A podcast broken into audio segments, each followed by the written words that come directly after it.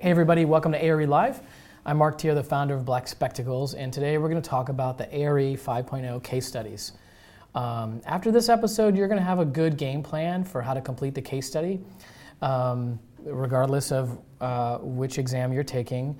Um, and Mike has some really helpful tips that are going to help you navigate all the information that you're given because you're usually given a lot for these case studies. Um, so you're going to walk away with a bunch of stuff.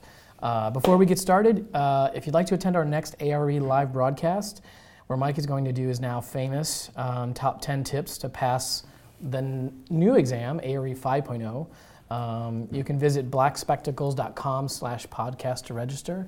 And in fact, if you're sitting in front of a computer right now, just type in blackspectacles.com slash podcast.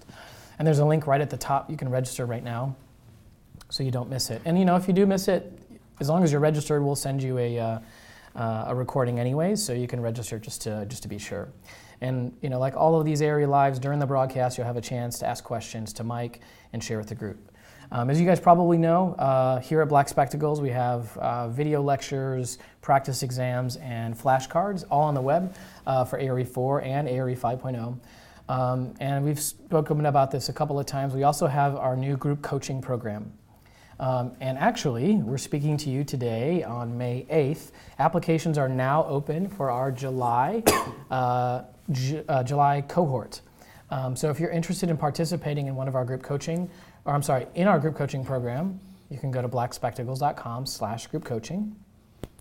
Um, what's nice about it is it sort of the goal of the coaching program is it gives you some structure and support um, to get through the exams. We bring a recently licensed architect who will be your coach, and then we really do, a, I think, a really kind of thorough job of handpicking um, the coaching candidates um, because we're looking for people who are really de- dedicated to finishing the exams and taking them seriously. In fact, what you end up doing is you and your group commit to taking all of the ARE 5 exams on a schedule of basically one exam every month or one exam every other month. Um, so it's a pretty serious group. Um, and we do have limited spots available, so you can apply now. Again, if you go to blackspectacles.com slash group coaching, applications close on May 18th. So we're 10 days away from that uh, closing up. Another announcement, which we're super excited about, if you haven't already heard, uh, Black Spectacles is the first ever uh, NCARB approved test prep provider, uh, which is, you know, uh, I don't know, is pretty awesome. We've been really excited about over here. Um, last month, NCARB approved all of our ARE 5.0 PPD and PDD study materials. Those are the two big exams. Um, and if you're in the transition? Yeah, exactly. If you're in ARE 5, I'm sorry, if you're in the uh, 5 exam plan transition where you're taking some in 4, um, the last two uh, that you take that are a part of ARE 5.0, P, PD and PDD, those are the two exams that were approved. And that included, you know, they reviewed our lectures, our practice exams, our flashcards, the whole bit. Um, so uh, we've submitted the other ones uh, for review just the last week or so. So, um, so we're really excited about uh, getting everything approved for you guys. Um, lastly, I often like to remind folks if you'd like your boss to pay for your Black Spectacles membership, yeah. be sure to tell them about our firm licenses for any size firm. It doesn't matter if you work at a 10 person or a 10,000 person firm, we have a license that gives multiple folks access. You have a group admin, reporting, and all that good stuff. Uh, again, blackspectacles.com slash firms to learn more about that. And then, as always, we have a special discount for individual memberships, which we'll share at the end. In addition to all of that, um, at the end of today's episode, we'll choose someone from all the folks who submitted their answers to the mock case study, and they'll win a free one month ARE Prep Black Spectacle subscription. And we'll be tracking all your answers. Everybody who gets them all right will get a free Black Spectacles t shirt. Man, that's a lot of stuff.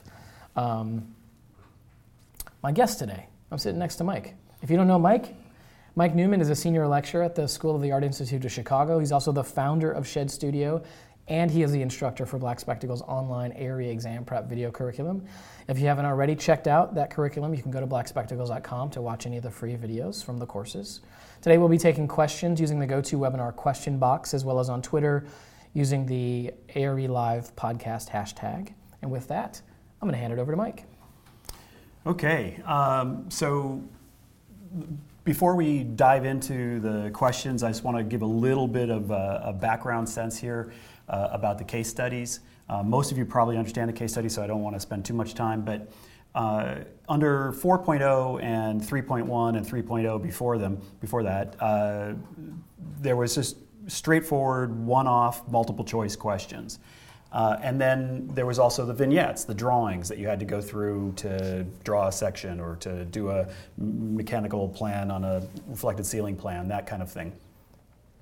And in the effort uh, for NCARB to make the leap and make it more like being an actual architect, uh, they decided finally to get rid of the uh, vignettes.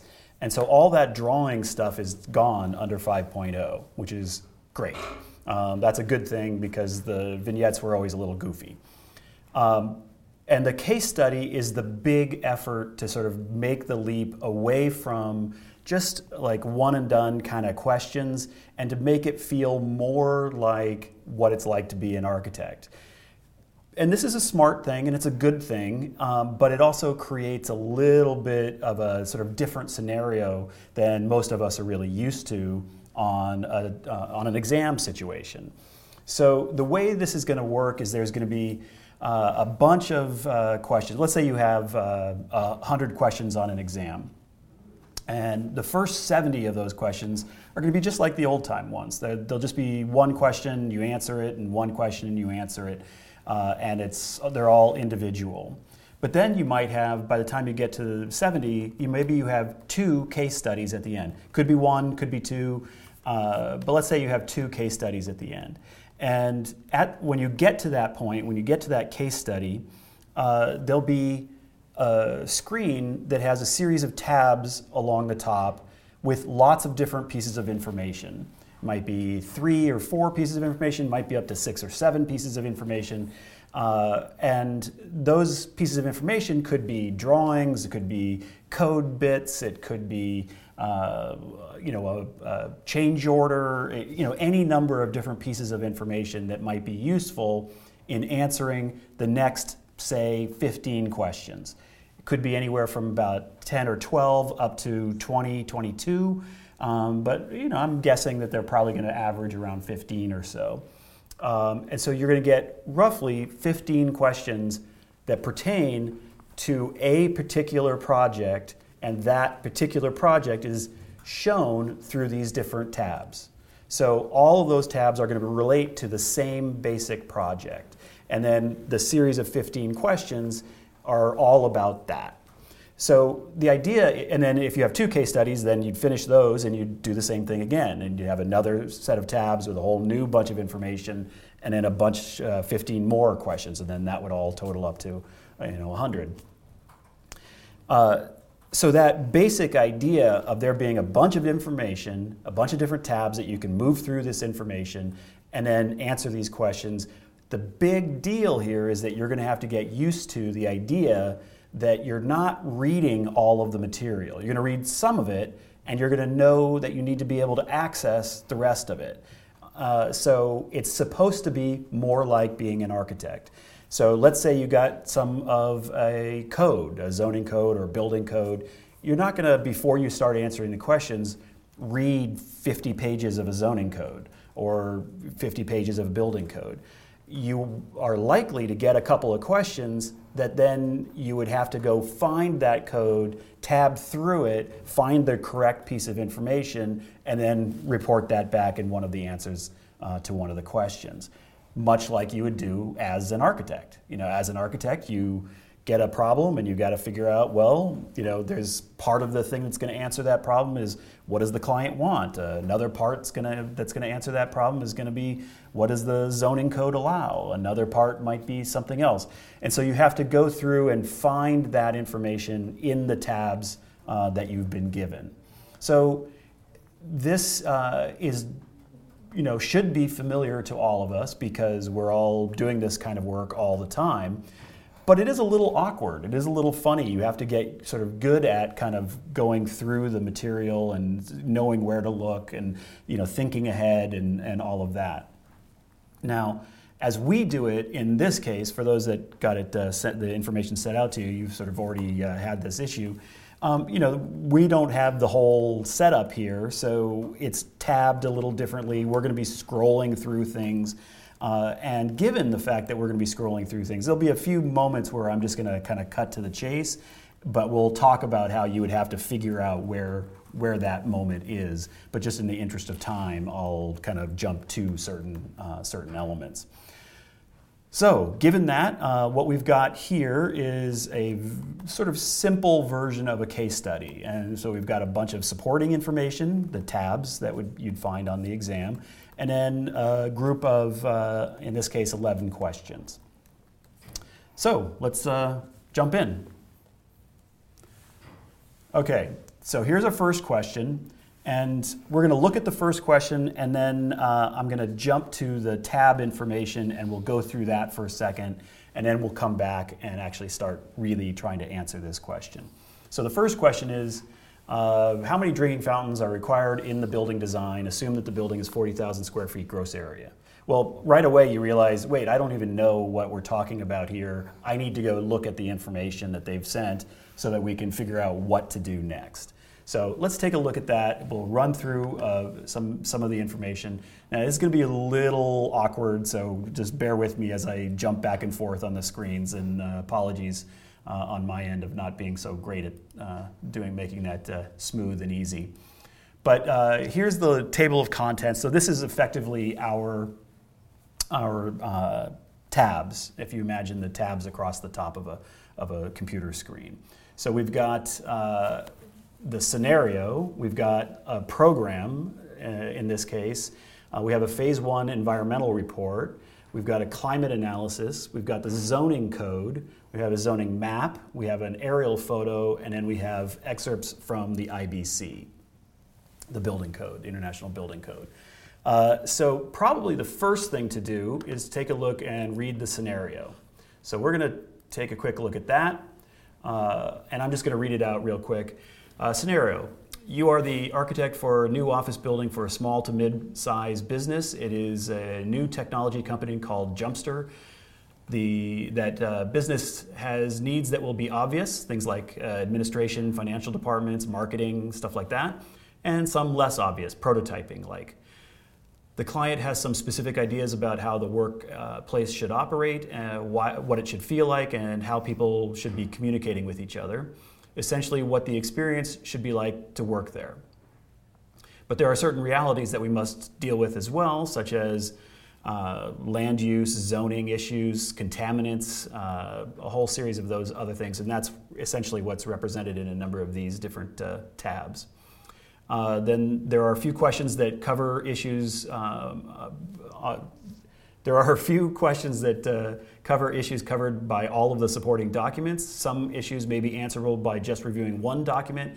Others may have to be interpolated between multiple pieces of information from multiple sources. So that's the general scenario. Uh, then we can take a look at the program. So the program means that it's the information that's come from uh, the client as part of the signing of the uh, uh, uh contract.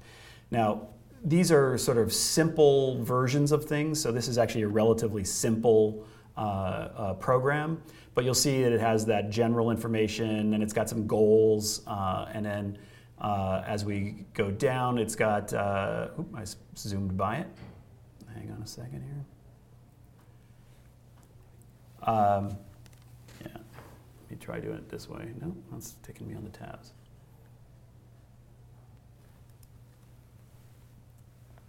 Um, it's got some information about the number of employees. Uh, it's got some information about how much square footage is expected for each of the uh, different departments.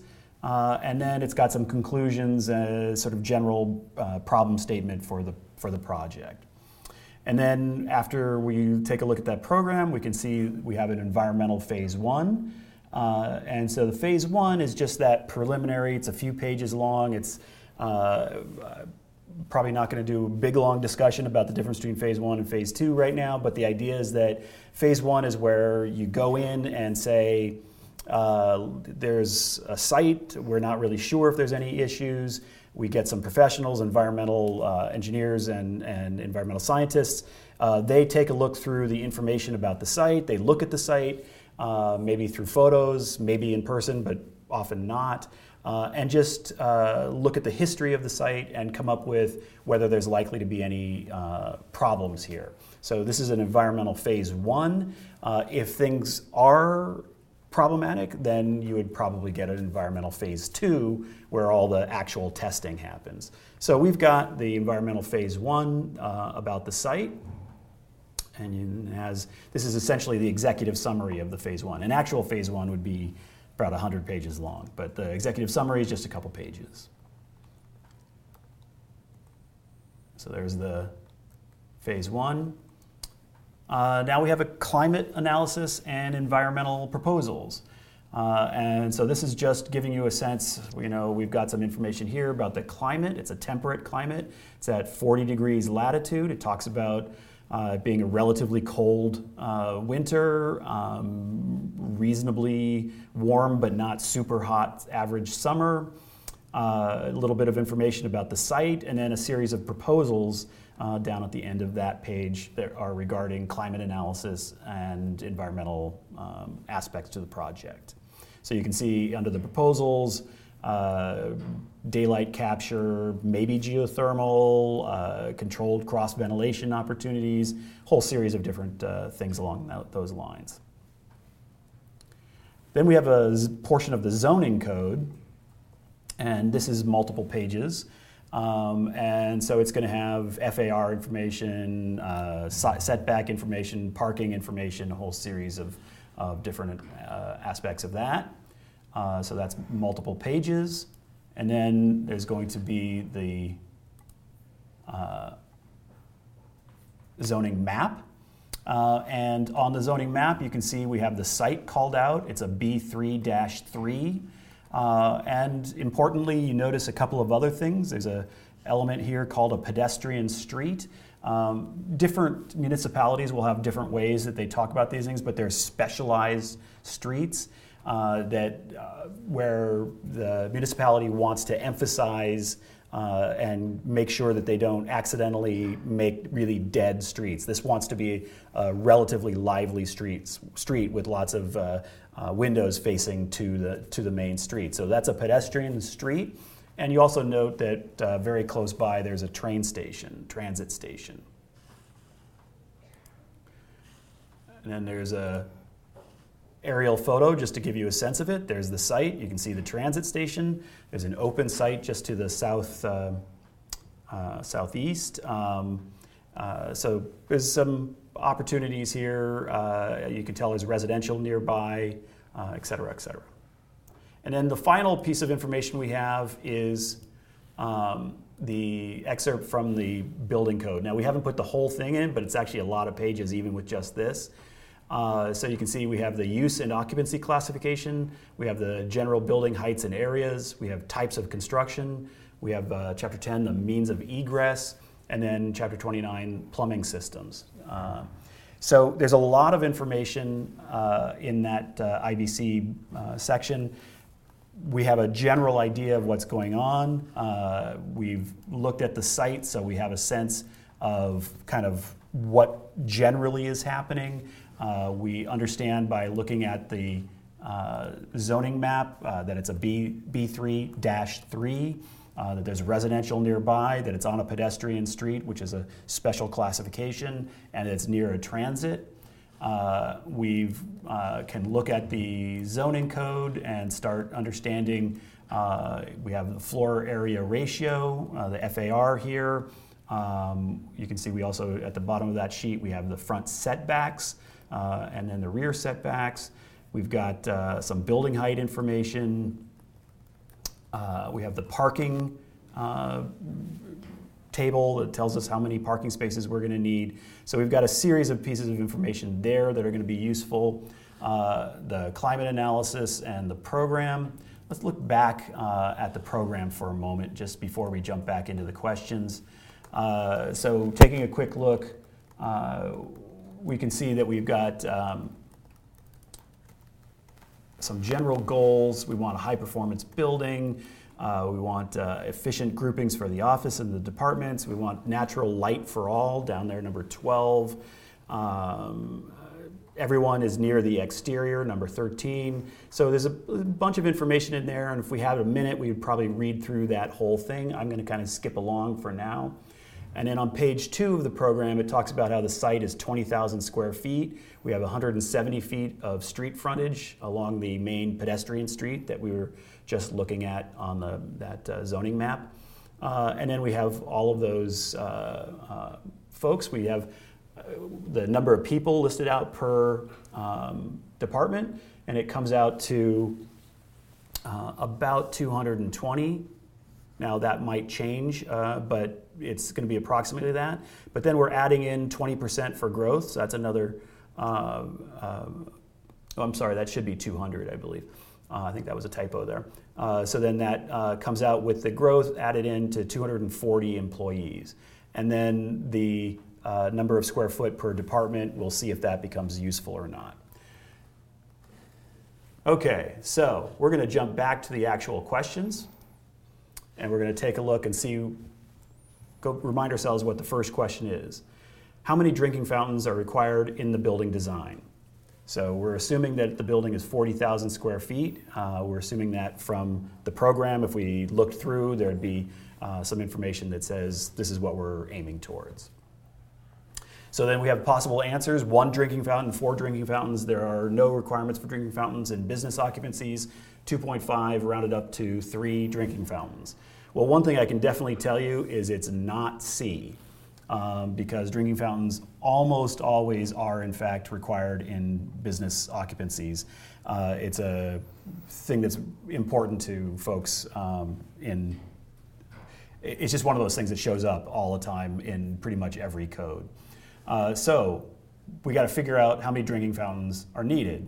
So first thing we're going to do is we're going to take a look at uh, the IBC, and we note that the plumbing chapter is way down at the end. Uh, and so I'm going to zoom as fast as I can to the end. It's going to take a second, so give me just a minute. We need some music for you. A way I can get rid of that thing so I can get to that? Uh, no. Okay, here it is. it is. Okay.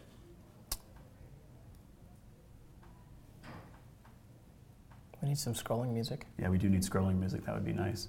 So you can see we're going through all of that egress stuff and all, all the way along here. Um, okay.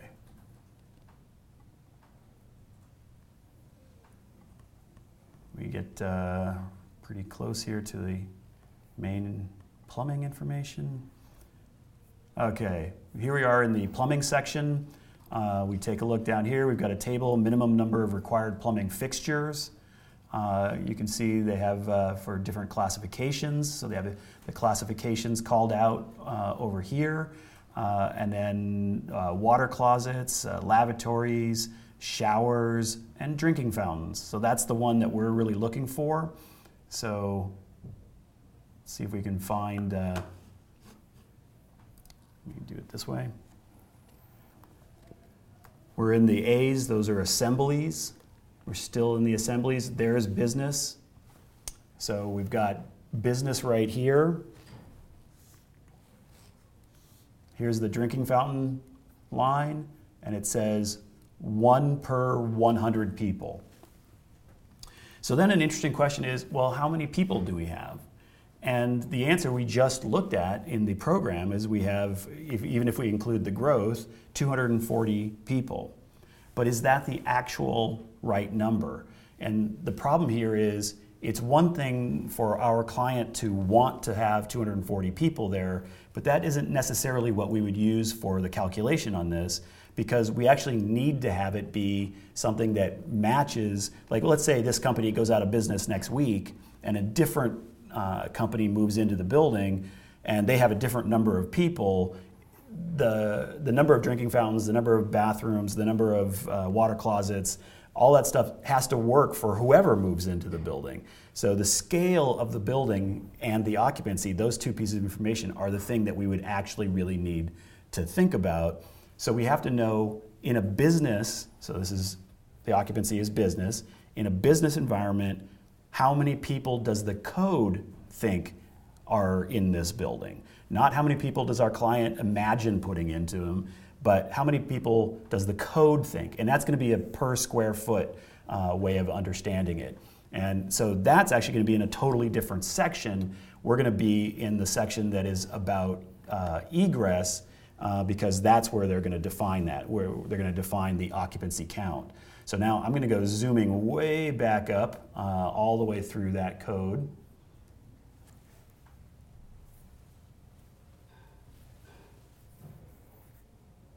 And when we're in that section, here we are, uh, table, in this case, 1004.1.2 is the maximum floor area allowances per occupant. Uh, so the first bunch of those are all regarding like uh, aircrafts and a bunch of other stuff. So we need to go to the next page. We're looking through the next page and we see business and it says 100 gross. So 100 square feet of uh, gross area per, uh, per person. Well, we talked about how the building was 40,000 square feet. Uh, we divide that by 100, means we have uh, 400, not the 240 that we were thinking, but 400 people uh, occupying this building according to the code. Now, there are actually a bunch of ways you can start to alter that number. There are some exceptions here and other things there, but for the most part, uh, you're going to find that that's going to be a pretty straightforward thing. So our actual number is going to be 400 people, and it was one per 100. So therefore, B is our correct answer. And there's a couple questions here. Yeah. Folks are asking about the search tool. Um, so there is a search tool. Um, and actually, if you use, so we built um, at Black Spectacles, we built our practice exams with the exact same tools that um, NCARB has on their real exam, uh, and it looks the same and everything else. So it's like we tried to sort of replicate it as closely exactly, as we yeah. could. Um, and so if you use our practice exams, you'll get a sense of how it works. Um, and, and a sense of how to use the search tool. But there is a search tool Yeah. that allows you to search. So there's pretty good tabbing and a search tool and a bunch of other. It's just in this context, it's we have to kind of scroll through everything. So apologies about that. So thanks, that. Carla and Philip, for, uh, for those questions. Okay, let's go to number two. Uh, which of the following structures spans are most likely? So this is we have uh, concrete joist pan construction with 18 foot spans, structural steel wide flange framing uh, plan with 35 foot spans, open web steel joists spanning 65 feet to masonry bearing walls, uh, 2 by 12s at 16 inches on center with 24 foot spans. Um, so this is kind of an odd uh, question. This is really just uh, trying to get uh, you know, if you look through the program, you'll see the sort of dimensionally, and you look at the, the plans, you'll see dimensionally uh, a bunch of opportunities to sort of answer this from a number of different angles.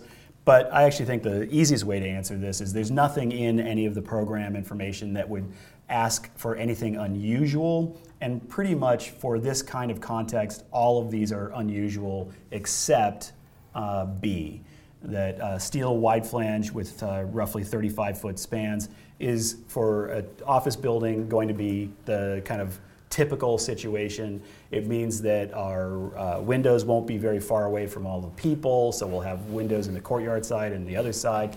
Uh, so it just sort of answers all of the issues. The 18 foot spans are just too small for this kind of uh, use. The 2 by 12s just don't make any sense uh, for a four story uh, building that's new construction uh, from a fire rating standpoint, and the 65 foot uh, spans, open web steel joists. We might do something like that if there was some very pronounced reason that was put into the program uh, that said we really want to have uh, long spans. But uh, that's going to be much more expensive and difficult. It's going to bounce a lot. It's going to be difficult to, to make work uh, in this kind of context. Uh, so, uh, really, the only sort of logical answer is uh, steel 35 foot uh, spans. So, that's a little bit of an odd one. You can find it in a couple different ways through the, the tab information or just answering it uh, from uh, the way that we just did just now. Number three, uh, what hourly fire rating will be required for non bearing partitions in the interior portion of the building? excluding any demising walls. So not the corridor walls, not walls between any units or anything like that, but just general, regular interior part, um, partitions. So uh, this one, we would again go back to the IBC. Uh, so we're going to uh, go back into the IBC here. Uh, and we're going to look for our uh, a, rating table. Um, so I'll tell you what, I'm going to jump to here. Uh, and we're going to find it under the uh, types of construction section. So we're going to zoom ahead and we're going to find this appropriate table.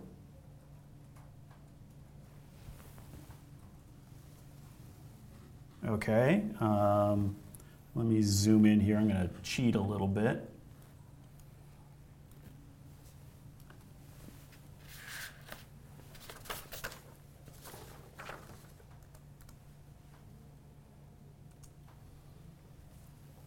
All right, so here we are uh, under types of construction, uh, fire resistance rating requirements for building elements, uh, and we have primary structural elements, bearing walls, exterior and interior, and then here we have one for non-bearing walls and partitions exterior, but that's not what we want. We want the interior, which is the next one.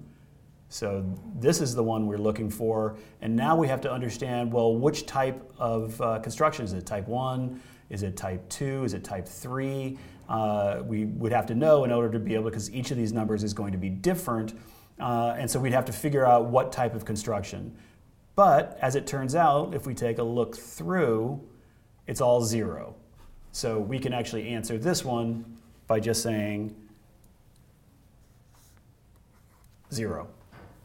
There is no hourly uh, requirement. Okay, number four. We are knocking people out of uh, the drawing here. We were down to 13 previously, and the pickings are getting slim. I think we're down to 11. Yeah. 10. I- 10. We're gonna. We'll, we'll, we'll be okay. We'll catch. We'll get. Somebody will win this thing. good. Um, number four. In a fire emergency panic, uh, how many rated stairwells are there required to be found in the floor plan to get people to safety? So this is a big enough building. You know, if we have it's forty thousand square feet, ten thousand square feet per floor. Um, you know, if you have a reasonably sized building and you've got uh, fully sprinklered, you, you can sometimes get away with a single stair exit, especially for one floor above grade, that kind of thing. This is a four story building, 10,000 square feet per floor. Uh, you're going to need two stairs. There's really no question. The only question is whether we need actually a third stair. Um, it's you know it's not so big that we're going to need a fourth stair. Uh, so I can pretty much guarantee you, just from knowing what I you know generally about uh, how these things go, that it's probably answer B and might possibly be answer C. So if I was in a hurry, if I was running out of time, I'm just answering B because two stairs, totally standard. There's only reason it would go more than that is if it was either a lot of people, so therefore like an assembly space or something like that, or really big uh, square footage footprint, uh, which then, when we divided by the 100 square foot per person that we just found a few minutes ago, would be again a big number of people, or there's just really long distances. But none of those seem likely. It all seems pretty compact, so it's probably B. But let's just sort of convince ourselves. Uh, we already went through the exercise of understanding that we have about 400 people uh, in this building via the code occupancy. Um, so uh, let's take a quick look back into our uh, important uh, little element here, the IBC. And if we had a little more time, I'd scroll through it and you'd kind of see all the different headings. Um, but when we come down to 1006.3.1, see minimum number of exits or access to exits per story. So this is talking about the, not just horizontal exits, but actually when you're going up and down in the stairwells. Uh, and it talks about the occupant load. We have uh, 1 to 500 has 2, uh, 501 up to 1,000 has 3, uh, and then 1,000 or more has 4. Well, we're less than uh, 500. We're at 400, so we're doing just fine with that uh, two exit scenario. So the answer here, B, two exits, two, two stair exits are required. Now, Mike, one thing that folks might be thinking is, um, and I know every time I stare at a uh, at a code, the like the the amount of you know sections and things that are in like a code can be really overwhelming. Yeah. But um, can you speak to the idea that you know once you've practiced this and once you've done this in real practice, like you kind of get used to like oh I know to go look for this. I kind of Yeah. know, and so even though there's like 4,000 sections or whatever it is, it, there's actually like a bunch of key ones that you kind of get an intuition about where to go. In, in fact, one of the things that happens, even though the code is you know a gazillion pages long, I'm, I'm not sure that's technically correct, but it's a gazillion pages long. Um, you'll find that you keep going to the same pages. right. Uh, so the occupancy count, the uh, description of construction, the uh, different uh, relationships of, like if you're doing residential buildings, you go and you look at the occupancy about residential because there's a bunch of key pieces of information there. So out of all those, you know, a thousand pages, um, you know, you'll spend 90% of your time on 30 of them, Yep. something like that. And you actually start to get to know those pages pretty well. The trickiest part is, and I'm, I will admit, I'm kind of glossing it over a little bit in this context. We we have an example coming up, but um, is that you know often you have a very straightforward answer, and you your immediate inclination is to just, oh, that's the answer. But you do actually have to keep looking at the, you know, the next bunch of information, the exceptions to that rule. The, you know, often you'll find it'll say, uh, yeah, you need two stairs uh, in this situation. But it turns out if you're sprinklered and only two stories, uh, you can get away with one stair if the distances are less. Th- and suddenly you can get away with one whole less stair, which is a big cost saving. Now, there may be other reasons as architects we want to always have two stairs, you know, but um, uh, you have to be a little careful. The information is actually relatively easy to find, but then you have to make sure there's not sort of hidden little extras that you want to get through. But yeah, once you've done this a few times, once you start moving through it a few times, uh, you'll find that it actually is much more you're much more knowledgeable about what's in it than it may seem. And then there's going to be a bunch of sections that you never look at. That Yep. you know maybe somebody else doing a very particular kind of project. You know, there's there's whole pages and pages and pages on airports. You know, Mm-hmm. li- maybe two people who are listening here are going to work. uh, You know, on an airport at some point. Um, but you know, so most of this stuff is going to be Shout out to the you- airport yeah, architects. yeah, way to go, airport architects.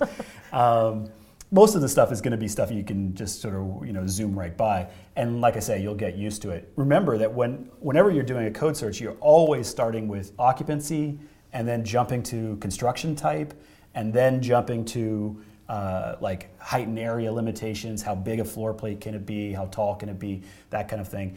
And if you can't make it work, then you've got to go back and revisit the construction type. So you're always starting with those three things, one, one right after another, and going back and forth to make these numbers work.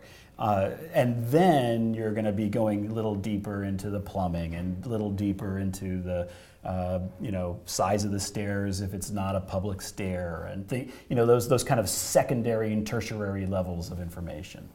Cool. You made me feel better, Mike. I hate going through the code. Yeah, yeah, you get you get good at it. But okay, five. Which of the following are likely to be part of the project? Uh, choose three. So what do we have here? We have shallow floor plates to allow most spaces to have close access to operable windows. That sounds like something we read just a few minutes ago uh, in the climate analysis.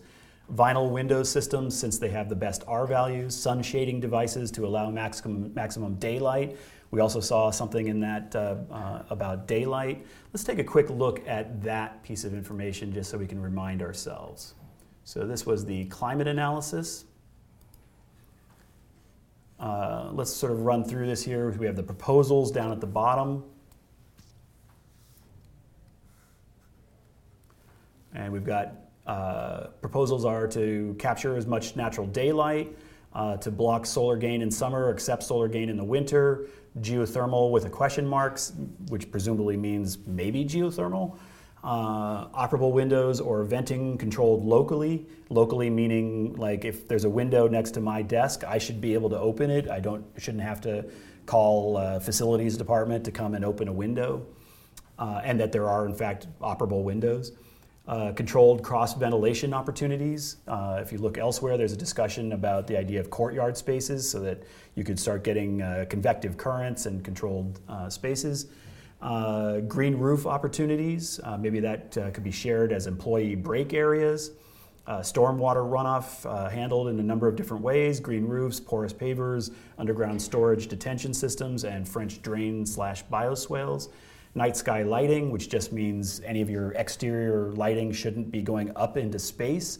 It should be focused down to the ground. It doesn't really make sense for us to use globe lights outdoors uh, because you're just losing half the light up to space. Uh, it's wasteful. Uh, and then extra bike racks and shower rooms. So that's probably where most of uh, the answers are going to come for this. So let's jump back in. And we talked about how shallow floor plates uh, to allow most spaces uh, to have access to operable windows. Yep, we just talked about window and close by daylight and all of that, so that makes sense. Uh, vinyl window systems, uh, since they have the best R values, that is true, but if it's a truly environmental project, most uh, folks will tell you, uh, even though the R values are better on a vinyl window, the making of vinyl is so toxic that it's if you're doing a true environmental uh, building, which has been asked for in the program and on the climate analysis, uh, that's probably not the material you're going to want to use. But let's sort of think about that one. Maybe if we uh, come back, it might still be uh, a good one to answer. How about C, sun shading devices to allow maximum daylight and solar gain in the winter, but control the amount of uh, solar gain in the summer. That's almost directly out of that, uh, that one, so that's definitely it. So we only need one more. Uh, no elevators to encourage acti- active, healthy use of the stairs. Well, that sounds great and would be a great, uh, healthy thing to do. But really, you're going to have people working on the fourth floor uh, and no elevator. And what about accessibility and et cetera, et cetera? So that's just not believable. Uh, you might put the elevator back behind the stair so that people see the stair first and then go up and down the stairs uh, and try to get them to be more healthy that way, but you wouldn't get rid of the elevator in this context. Uh, heavy timber construction, there's really nothing that says uh, that heavy timber construction is part of what we're talking about here. Uh, and then F, uh, green roof for stormwater control and garden amenity for office use. Again, it's almost directly out of that uh, climate uh, discussion. So those are your three. The only questionable one was really this B one, which it could have potentially been, um, but uh, the other three are better answers. All right, we're down to six, uh, six folks who've got them all right. Excellent.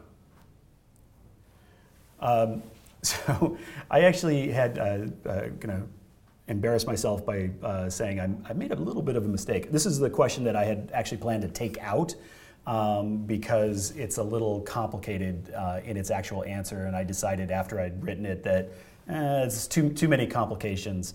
Um, so, uh, is, is, there a way for us to not count this one? If uh, yeah. Uh, all right, um, yeah. but uh, so the question here is where will a vapor barrier be located? And our choices are just below the siding material, on the cold side of the insulation, just inside the interior finish material. There is no vapor barrier in commercial buildings.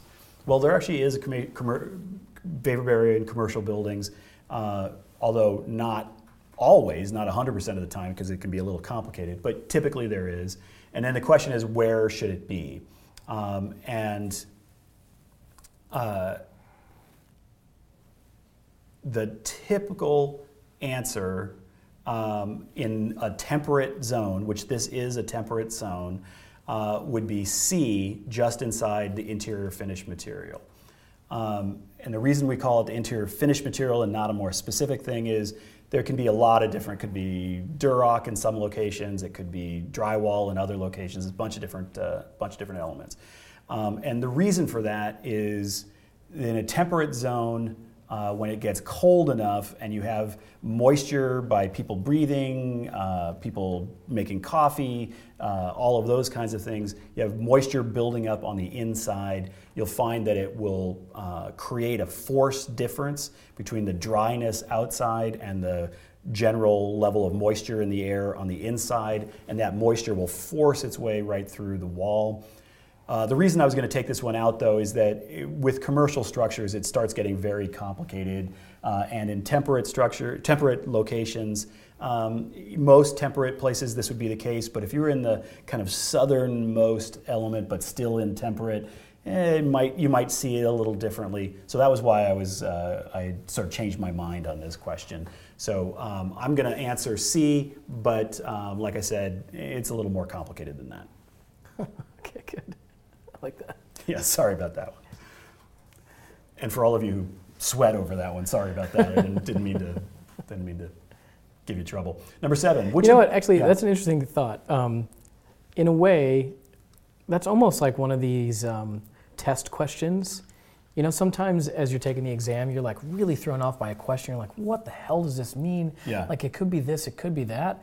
It, you know, it could also be that the question is actually doesn't count and it's actually one of these questions that NCARB is testing to find out if it's a good question. Yeah, because one of the ways that they get all of these questions is, you know, out of the 100 questions that you might get on an exam, uh, you know, maybe 95 of them are going to count, but maybe five of them are like, well, let's try these five and see what happens. And then you're the guinea pig on those five. And then, you know, six months later, those might be real questions for somebody else. Uh, and it could be more than that. It could be, like, I remember when sustainability issues really first started kicking up uh, 15 years ago or so.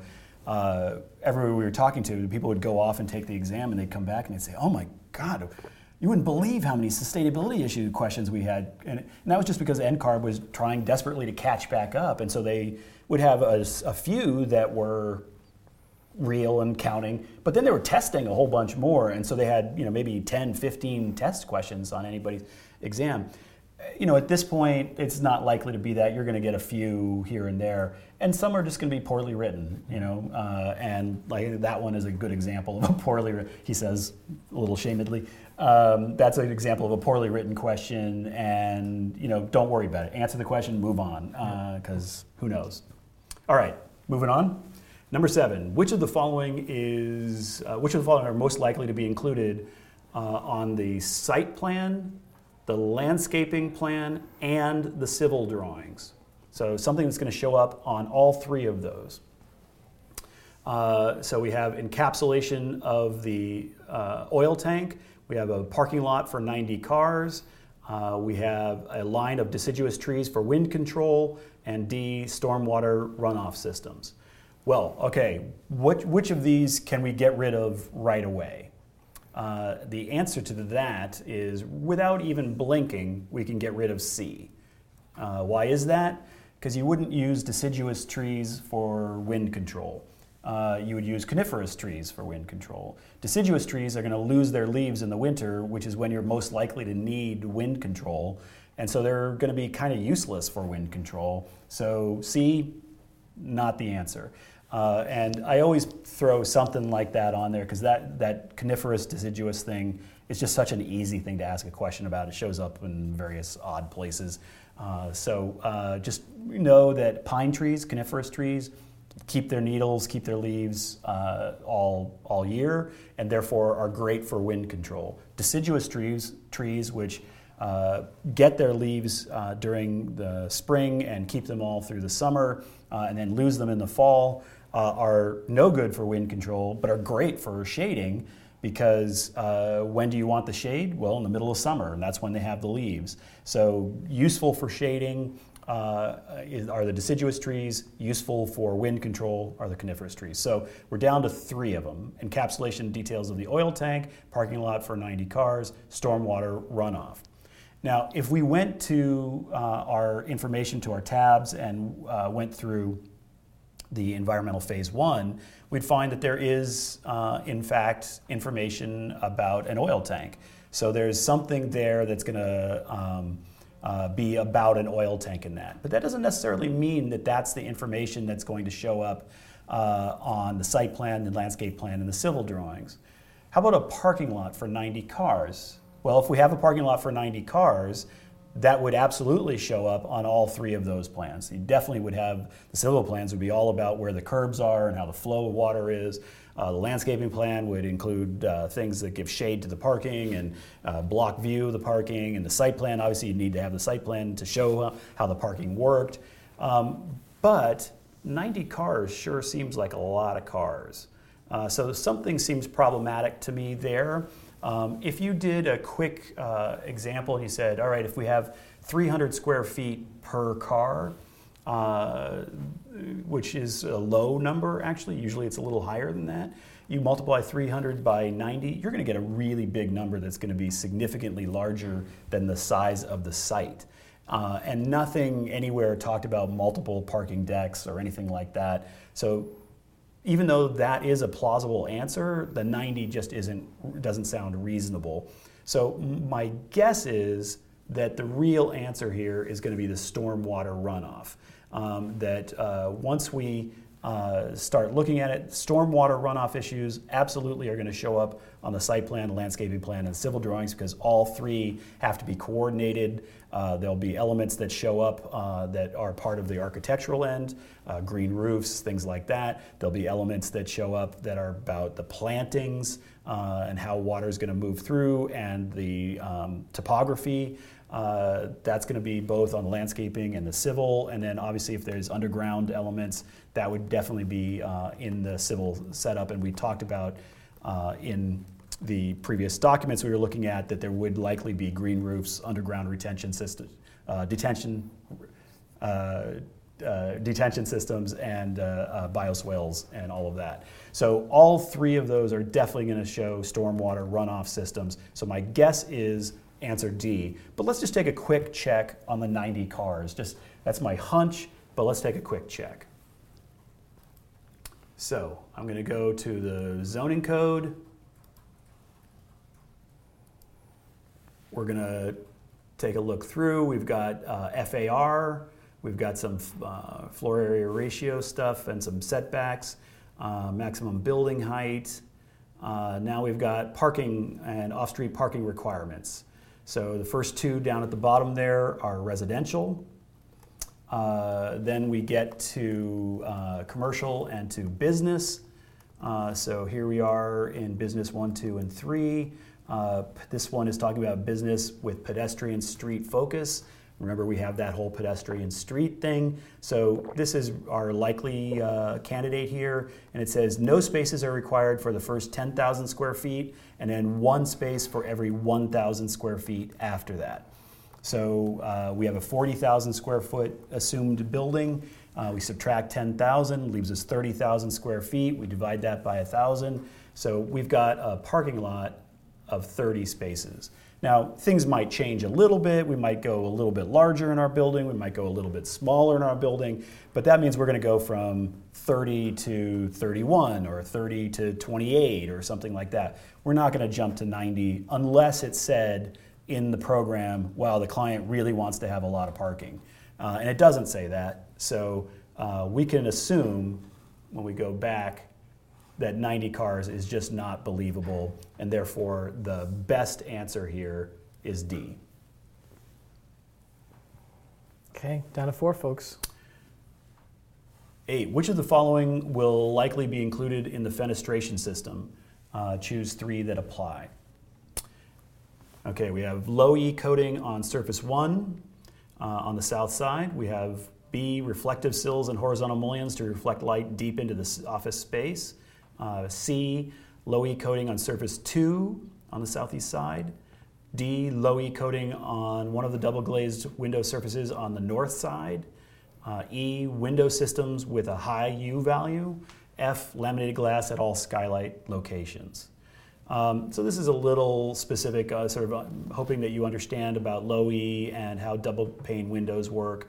Um, so if you imagine a double pane window, so there's two sheets of glass, and then there's like a little uh, element that holds them apart from each other, so that there uh, is a, a, thing that stops a cold bridge from moving across. Uh, so we have surface one, which is the outside, and then there's surface two, which is the inside of the outside pane. Then there's surface three, which is the et cetera, et cetera, and then surface four, which is the inside inside. So by looking at A, we're talking about would the low E coating go onto surface one, which would be this outside, uh, if you imagine this is the outside and this is the inside, this outside uh, element. Well, low E coatings are uh, like plastic sheeting, and you wouldn't want to put them on the outside um, because they get damaged if you had hail or uh, a branch rubbing up against it or somebody scratching it or something, you'd actually see it and it would start to mess up and it would become a problem. Um, so it's not going to be uh, on surface one on the south side. Uh, low E coating on surface two uh, of double glazed windows, well, that means it's right there. That's on the inside face. That actually totally makes sense because you want the low E coating before the solar gain has gotten into this space. So being on surface three, not so great. It's okay, it's better than surface one, but it's not as good as surface two. And again, being on surface four uh, is not as good as, uh, as either three or two. And two is definitely the best one out of all of those. So uh, this one is certainly a keeper. Uh, reflective sills and horizontal mullions to reflect light deep into the office space. We already talked about how much they're interested in daylighting, so that sounds uh, like a good answer for the fenestration system. Uh, low E coating on the north side. Uh, people will often put low E coating on the north side just because they say, okay, we want low E coating on all the windows, but it's not actually doing anything for you on the north side. So that one's not needed. Um, and then we have two, uh, one answer left out of the final two window systems with a high U value and laminated glass at all uh, skylight locations. This one is just sort of uh, a, a, kind of a trick question about high U value. Uh, you want a high R value, um, and then a U value is the inverse of that. And we usually, when we're talking about windows, use U value, not R value, although you can use either. Um, so in this case, you wouldn't want a window system with a high U value, you'd want it with a low U value. Uh, you'd want it with a high R value. So uh, E is not correct, uh, and F, laminated glass at all skylight locations, that's actually a code thing, you always have to do that. So yes, you would absolutely in the fenestration systems want laminated glass uh, in any skylight. And laminated glass is just there's layers, sheets of glass, and in between each one is a sheet of essentially a plastic clear sheet that has sticky stuff on both sides and it kind of glues everything together. The idea is that if, let's say, somebody threw a baseball up onto the roof and it broke the skylight, uh, if that was just a sheet of glass and the skylight broke, then all of those giant shards of glass are going to come tumbling down through the space and it would be unbelievably dangerous. Uh, so in this case, you throw the baseball up, you break the glass, but then the plastic kind of holds it all together. So it's broken, and you're going to have to replace it, but it's not going to come raining down, slicing uh, people's arms off or anything like that, which would be very unpleasant for everybody. I think we can all agree. Agreed. All right. Number nine, standpipe access will be where? Um, so this one uh, is actually just understanding the point of a uh, standpipe and understanding kind of what sort of place it is. We already looked at the aerial photo. It's clearly a, uh, an urban setting with a big main street. Uh, so uh, the standpipe is the device uh, that is used in order to, um, like, imagine you're a firefighter. There's a alarm has gone off. You arrive at the building uh, and you figure out that the fire is on the fourth floor, are you going to tie your hose into a fire hydrant and then run in and run up the stairs to the fourth floor with a full hose? It's like, uh, probably not. That's not, it's just it's dangerous. As water is going to get all over the place, it's going to be in the stair, it's going to be a, a real problem. Uh, so instead, what you're going to do is you're going to tie a hose from a fire hydrant to the standpipe, which is going to be facing the sidewalk, number C, uh, and that will then charge water from the hydrant into the standpipe.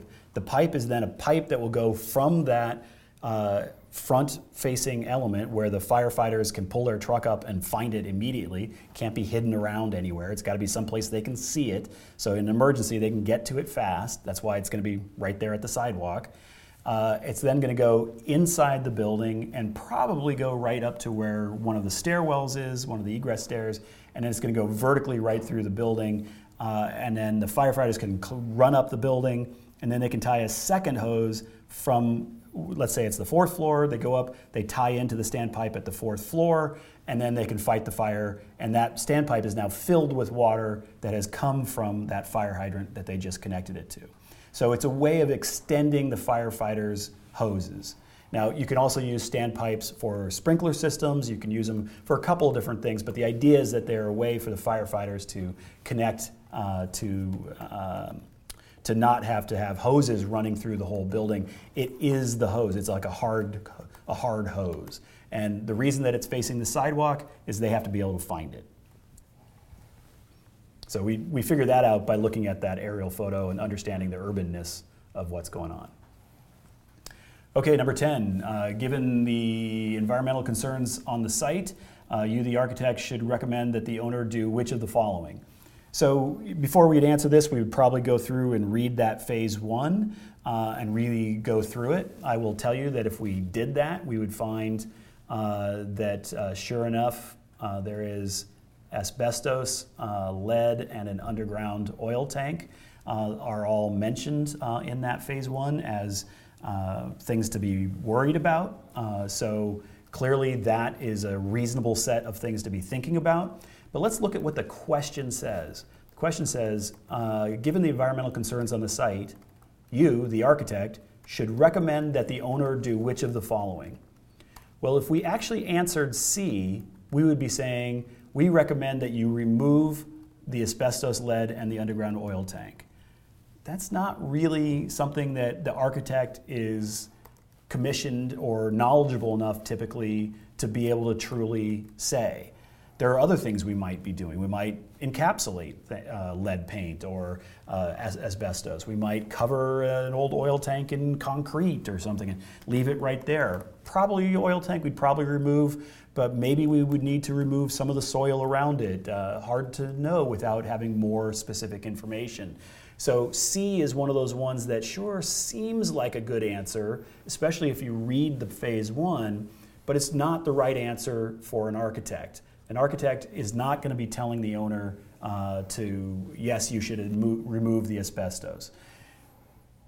The environmental engineer is the one who's going to be doing that, and the way they're going to be doing that is through the phase one and phase two. So let's look at some of the other answers and see what we get. A, remove the first three feet of contaminated soil and follow the phase one recommendations.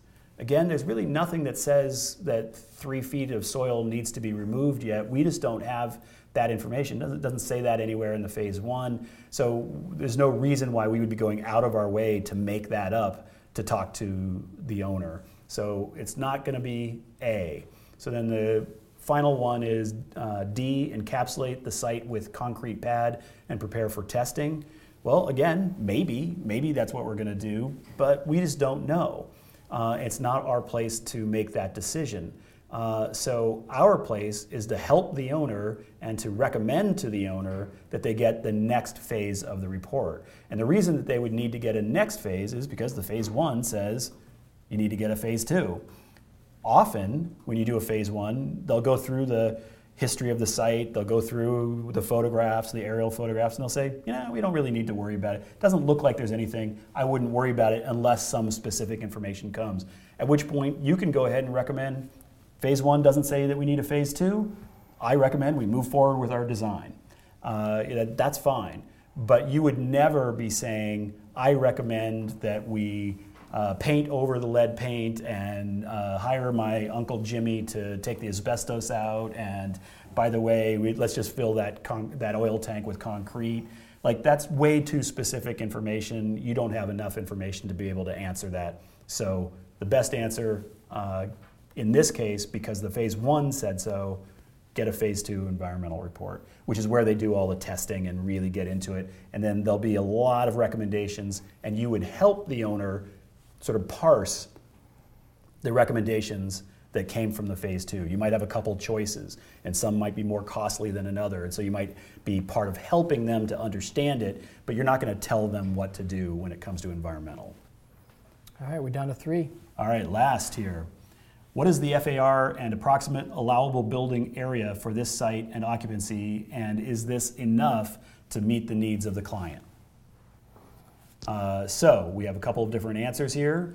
Uh, a is FAR at 2.2, B is FAR at 5, uh, C is FAR at 3, and D is FAR at 3.5, so the floor area ratio uh, at any of those numbers. And then there's different uh, uh, allowable building areas set there, and some yeses and some nos. So, probably the first thing we're going to want to do is take a quick look at the zoning code and try to understand what we think the FAR is likely to be. So, let's do that real quick.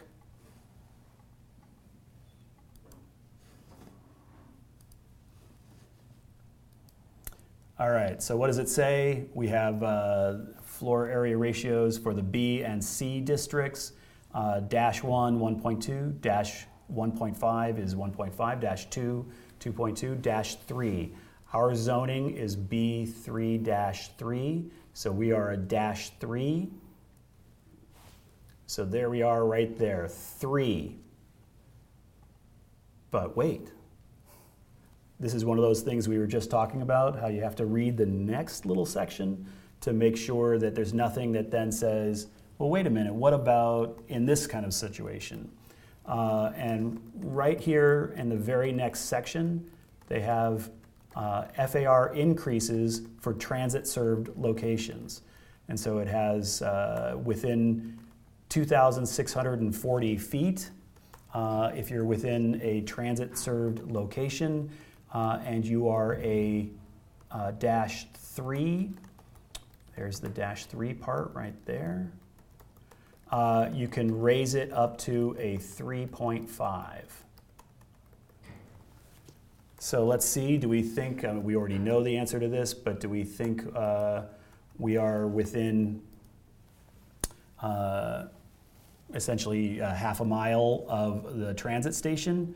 Well, yeah, we're right across the, we're you know half a block away from the transit station. Uh, so we are definitely a transit served location. Uh, and so we are able in that case to bump up from uh, a FAR of 3 to an FAR of 3.5. So now let's go back and look at our answers.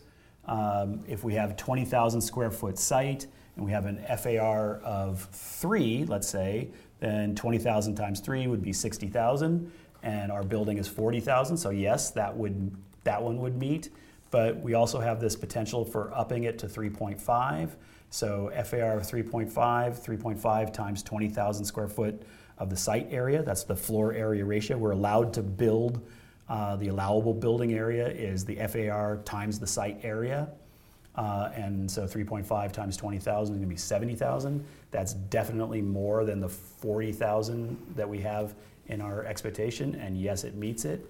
So the answer here is D. All right, let's see how many how many we're left with here. All right, good, cool. All right, some good stuff here. So we do have. I'm gonna. There's a couple. There's a lot of questions. Um, I can sort of simplify this down into really sort of two questions. We'll do questions first. If you guys are listening right now, do me a favor. Um, we're looking for some new ideas for our next episodes on ARE Live. So if you would do us a favor, if you have an idea for our next episode, would you throw it into one of the questions so we can sort of, you know, yeah, do great. what you guys want? In the meantime, uh, two questions. Um, this one's kind of specific, but two folks asked about shallow floor plates. One's, uh, Erica said, What's a shallow floor plate? Leah asked, Can you explain why shallow floor plates make for close access to windows? So there's general some general questions about yeah floor, shallow floor plates. So okay, real quick, I'm going to do it on the wrong drawing here, just so we can get to it. Uh, imagine you're the architect for uh, what was known as the Sears Tower, right? I like that. Don't call it its current name. Yeah, the uh, the uh, building formerly known as Sears Tower and it's in, you know it's a huge big floor plate and that kind of made sense back in the day in the 60s and 70s when you had uh, you know 20,000 uh, secretaries sitting in the middle of these, these giant floor plates typing everything up. And so there's a, just huge numbers of people all uh, sitting very far from the windows. You know, that might be 60, 70, 80 feet, something like that, uh, far away from the window. Uh, a shallow floor plate says, well, wait a minute, that's not a good, that's not healthy for people. And as it turns out, uh, these days, these floor plates are really difficult to figure out how to rent them uh, because it's just so big. Nobody really wants to be in that middle. Obviously, you have the elevators and the bathrooms and all that stuff in the cores, um, but nobody really wants to be that far away from uh, a window.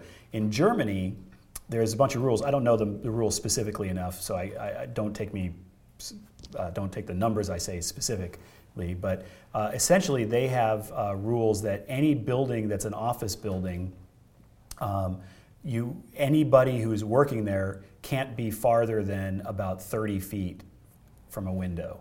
Uh, now I could be wrong. I think it's 10 meters, which is about 30 feet. Uh, but you know, it might be a different number. But that whole thing came about that people wanted operable windows. They wanted to be near sunlight. So that is a shallow footprint. That is saying that everybody is near the window. You can't be in a plan somewhere and not be reasonably close to a window.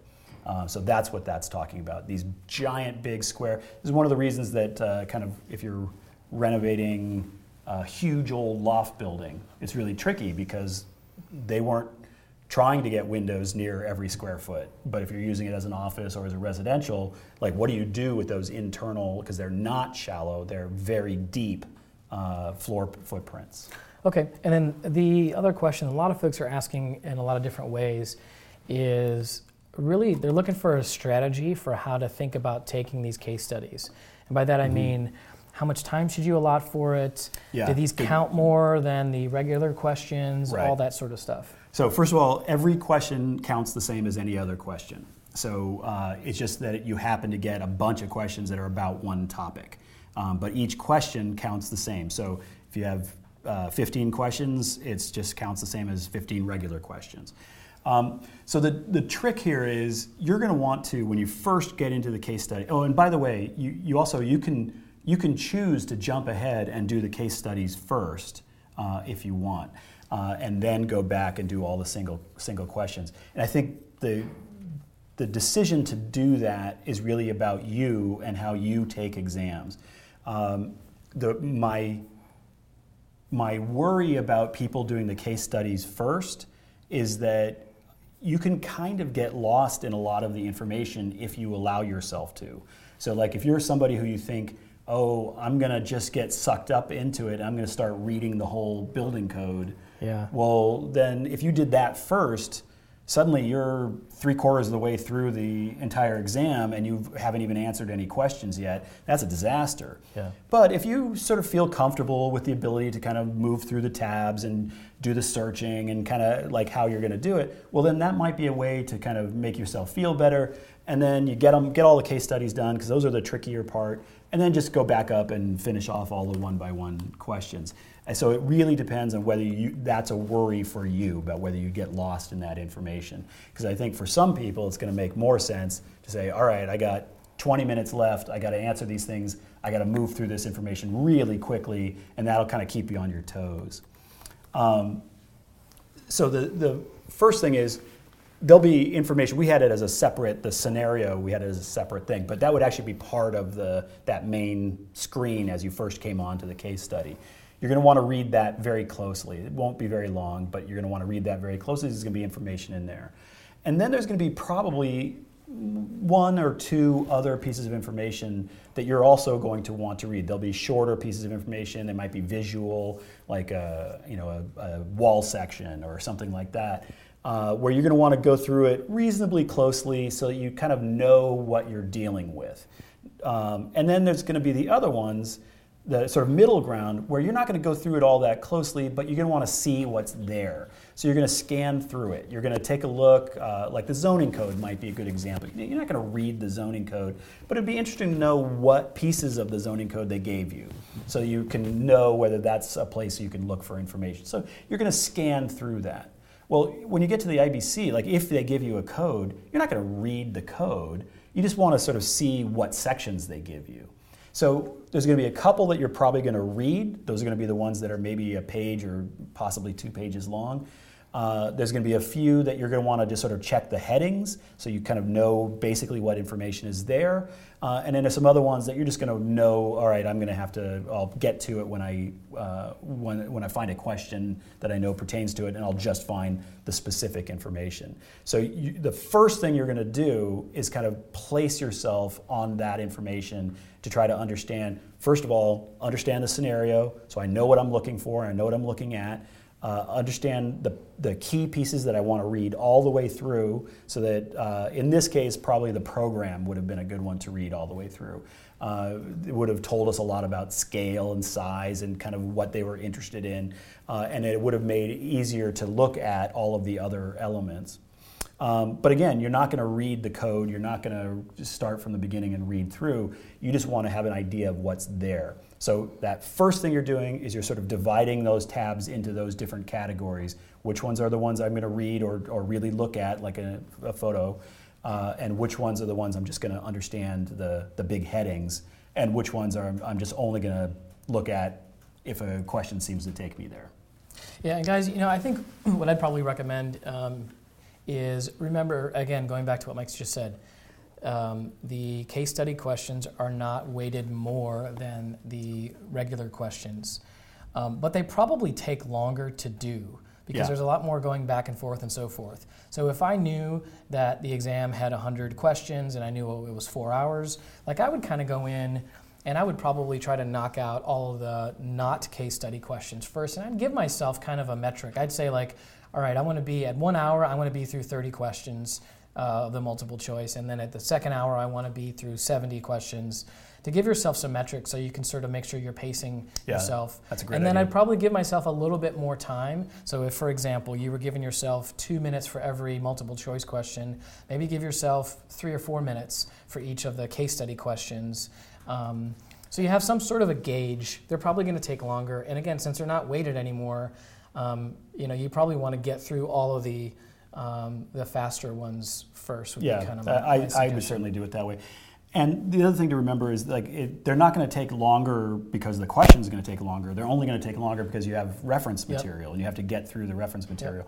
Yep. Um, and on any question, whether it's a single one or part of the case study, don't get overly caught up if you've got one that's a problem.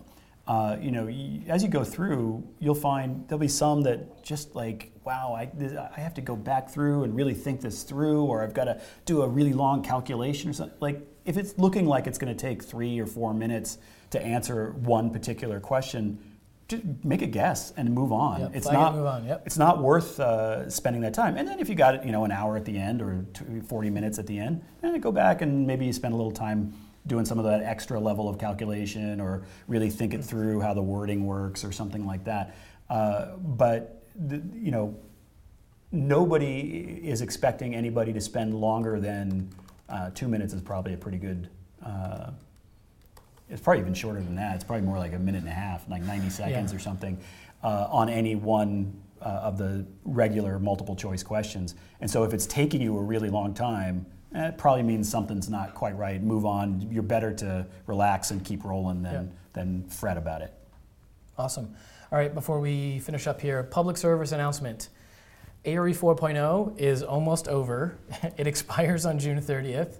Um, if you didn't know that, um, good thing to know. Um, I would, I'd ask you probably on, on behalf of NCARB and just for the sake of humanity, tell someone who yeah. you think might be uh, taking ARE 4.0 or, or, who have taken it in the past. Um, All those after- people who have one exam left, you better get on it because they're going to start running out of uh, You uh, places literally to. can't take it after June 30th. Yeah. So uh, that's my public service announcement. I want to thank you, Mike, and thanks to everybody who submitted their questions today.